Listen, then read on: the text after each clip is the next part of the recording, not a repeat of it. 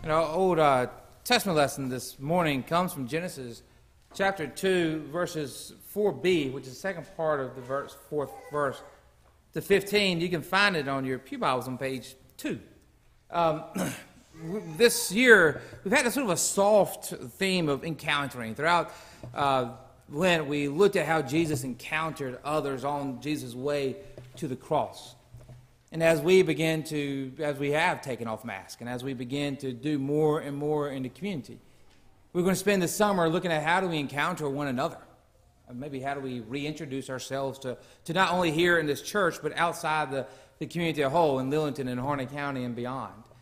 And do we do that by looking at how Jesus encountered those on the way to the cross? Jesus asked 307 questions on his way uh, from, the, from his baptism into the cross. And so we'll begin by asking questions as well too. And today the first question we ask is, where are you from? As we encounter other people, where are you from? And to do that, help us to answer that question. Let us look at Genesis again, chapter 2, uh, verses 4b through 15. I invite you now to listen to the word of our Lord.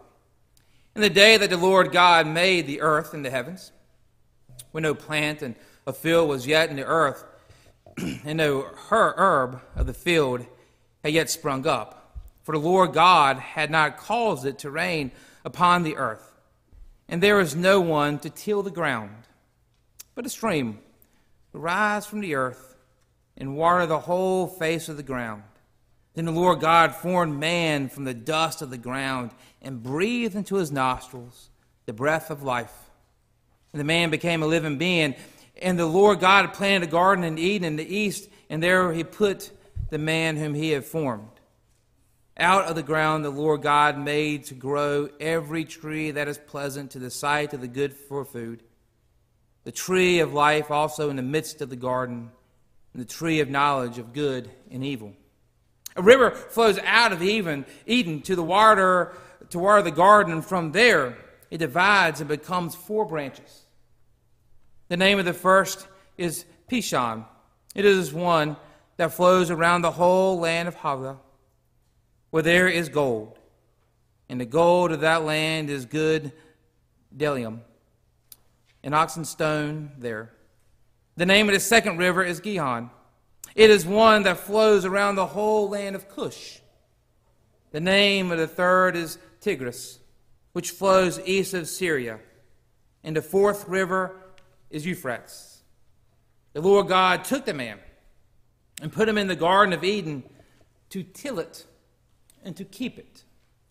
Friends, this is the word of our Lord. Thanks be to God. After graduating college, Allie, my wife, had a job selling advertisement space in small newspapers, so which meant she would travel around the United States to small little towns. Her company would hired her to do this. And then so she would go out for a month and solicit the town for advertisements for the local newspaper in that small town. And when she was done, she would move on to the next town, to the next. And she said, no matter where you go, they always ask you the same question over and over, every small town. The question was, where are you from? And she would answer, I'm from Raleigh, North Carolina. And that is true. She was from Raleigh, North Carolina. She, her family moved to Raleigh. She still carried that Minnesota accent that she moved from. And, but she had lived in Raleigh at this time of her life pretty much more than any other place in the United States. But she said it never failed. When she went down south, to, down south to the deep south, to Mississippi, to Alabama, to Louisiana, they would say, Where are you from? And she would say, From Raleigh, North Carolina. And they say, Honey, seriously, where are you from? It's a loaded question. Where are you from? We've all been asked that question before. For some of us, it's, it's an easy question to answer. We've lived in North Carolina. We've lived here our entire lives, never moved away, maybe for a short period or so.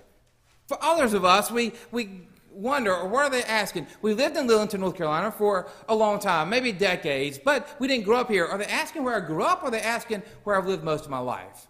And for others of us, this gets to be a really complicated question because as a child, we moved from one town to the next, and as an adult, we did the same thing. But I wonder if all of our answers shouldn't be Eden, not Eden, North Carolina, the Garden of Eden. That is where all the rivers says roll flows from. Or, as me, the preacher, being too literal when I read this passage. In his book, For the Love of All Creatures, the story of grace in Genesis, the scholar uh, William Greenway puts it, the creation story in this way. Both creationists and the scientific critics of creationists suffer from the same genre of confusion, which is that the idea that the, the flood of creation accounts in Genesis can lay claim to be truth telling only so far as they can be read as a scientific text. He goes on to say that you can read this text in, in, Genesis 2 and also the one in Genesis 1 as a story that makes a serious truth claim without reading it as a scientific book. Uh, you don't read it as Galileo. Galileo. You read it as Shakespeare.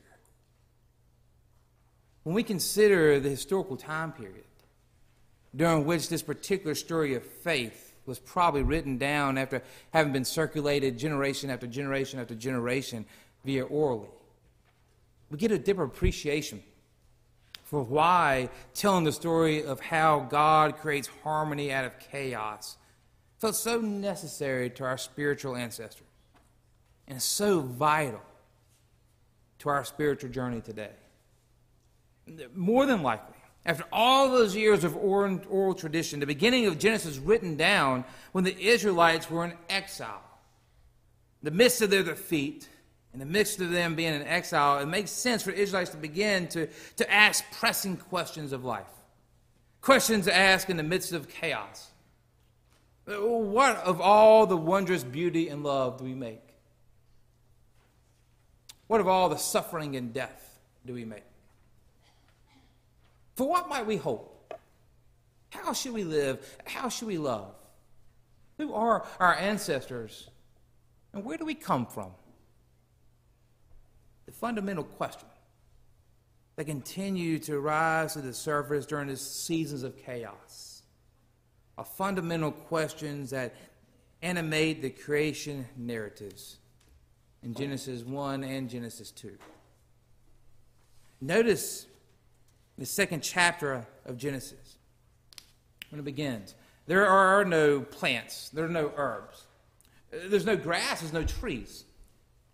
Until a river a river of water begins to run underneath the ground.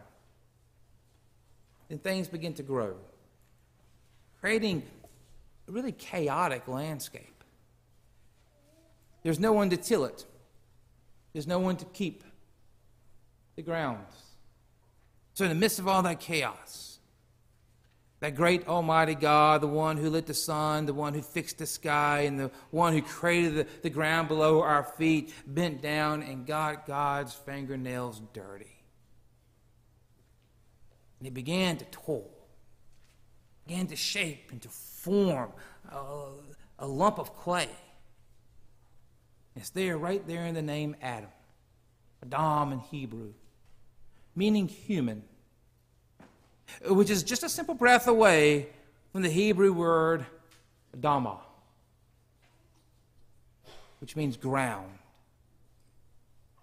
This is why Augustine describes human beings as an animated of the earth, and why my Old Testament professor calls human beings groundlings. But notice in the text, in text, and Adam is, is just part of the ground. He's not much more than a clay figure. There is no life in him. Not until God bends down and breathes life into his nostrils, into you and to me. Perhaps the better question for us is, is not where do we come from, but who do we come from? And the good book tells us that we all come from God. This is why we baptize infants. Our baptism is not based on the words that we say or prayers that we make or points that we've earned, or it's not based because we deserve it, because frankly, we don't. All baptisms, whether it be an infant or an adolescent or an adult, is a reminder that we come from God. It's a reminder that the heavens and the earth and that you and me come from God. And nothing, nothing that we do can separate us from God's love or that relationship with God. God continues to bend down and shape us and form us and give us the breath of life. Baptism reminds us of God's activity, that God comes to us first. And so the infants tell us, the infants tell us that they have really not done really anything for or anything against God.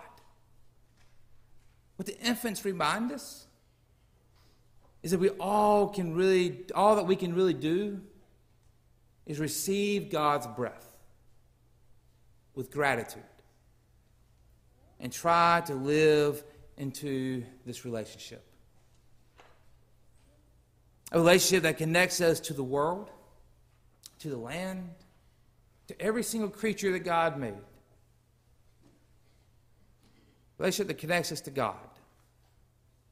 Notice, notice in the rivers, the rivers flow from the Garden of Eden. The rivers, it's the waters that connect us. It's the waters that connect us together and then sends us out and brings us back. In a constant flowing motion grabbing us together, sending us out, and bringing us back. If we read a little bit further in the text, we have the story of Adam and Eve. So often we get hung up on this story and believe it's a story about marriage and family, but there is no mention of children throughout the whole story. But if you look closely at that story, up until this point in Scripture, God keeps telling us that everything is good. God created the land and the sea, and it was good. God created the trees and the vegetables, and it was good. God created the lights above the sky, and it was good. God created the animals, and it was good. God created the human, and it was good. And God saw the humans were not were alone, and God said, "That, that is not good." The second part of Genesis is about community. That God does not want us to be alone.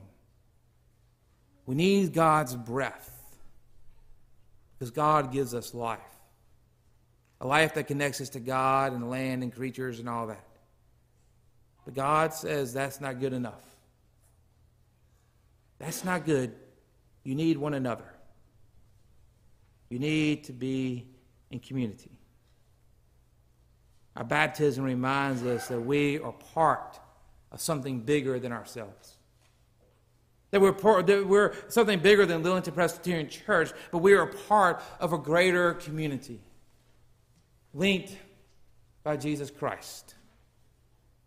Our baptism is the beginning, it's our call to live and to care about all things that Jesus lived and cared about.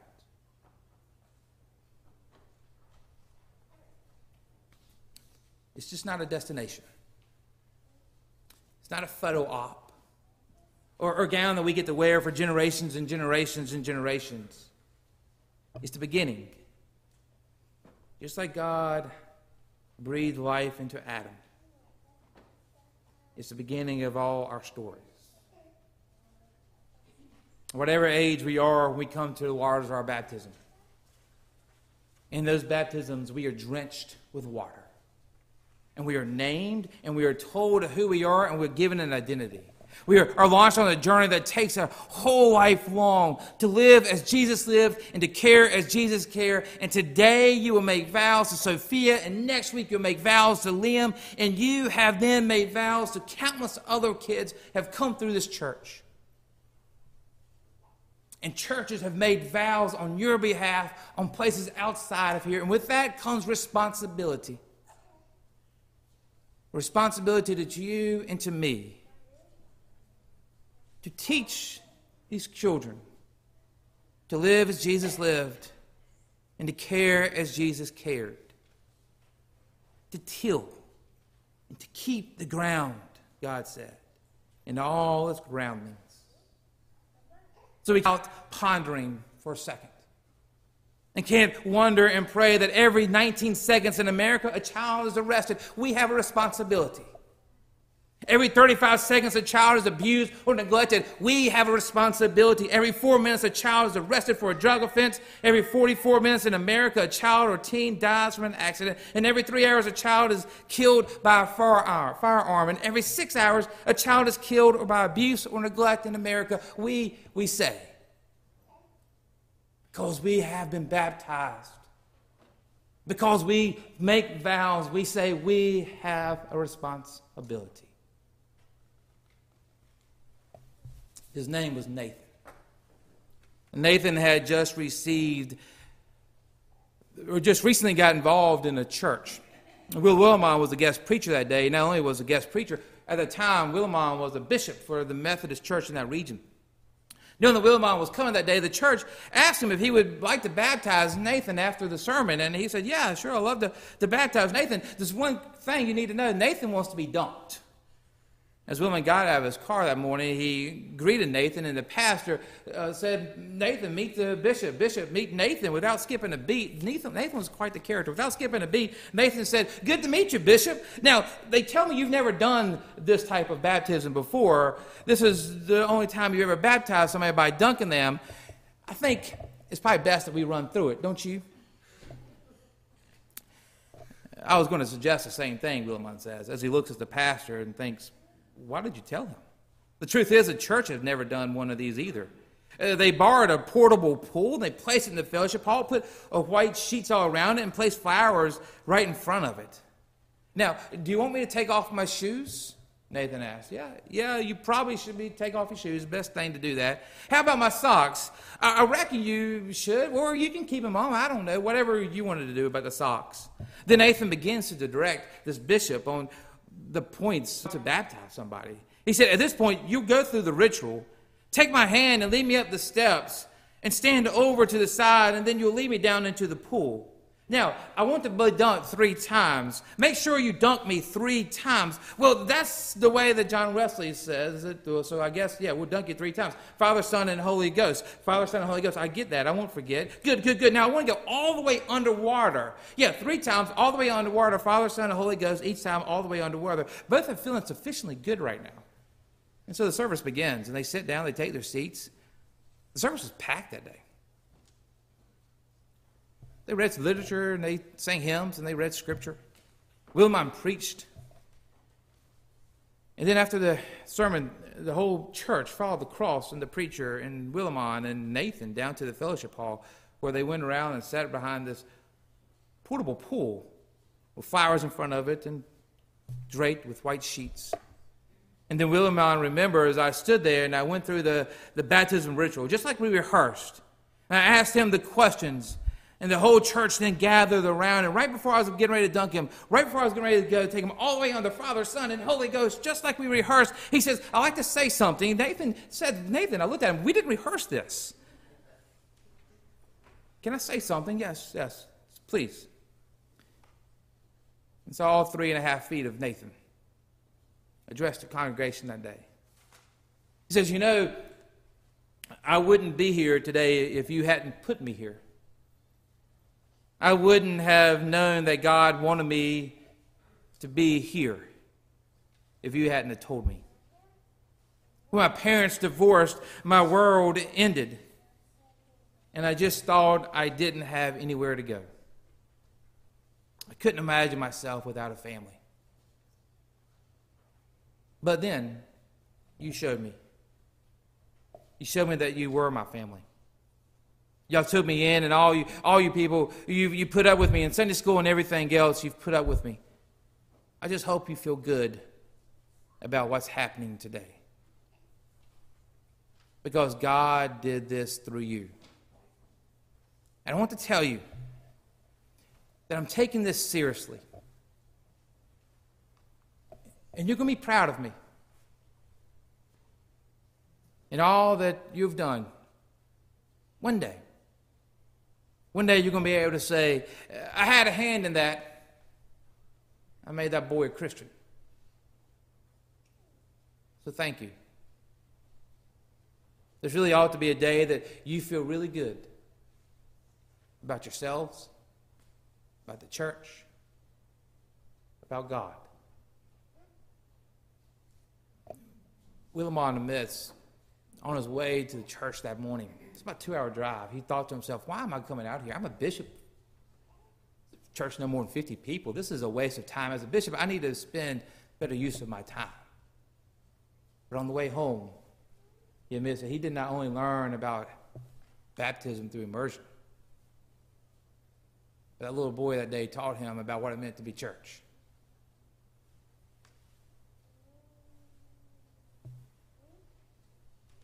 As masks have been removed, and we begin to encounter our community. Perhaps we need to skip that loaded question Where are you from? And remember of where we come from. Remember the waters of our own baptism. Remember the place, that the person that we're looking at, where they come from. It's a garden. It's a garden that meets the river of Pishon the Mesa River of Gihon, the Mesa River of Tigris, the Mesa River of Euphrates, the Mesa River of the Nile, and the Jordan, the Mississippi, and the Ohio, and the French Broad, and the Cape Fear, which meets your baptism. God bends down with dirt in his fingernails, forms you and shapes you and breathes life into your soul. Welcome you into God's beloved community. Name of the Father, and the Son, and the Holy Spirit. Amen.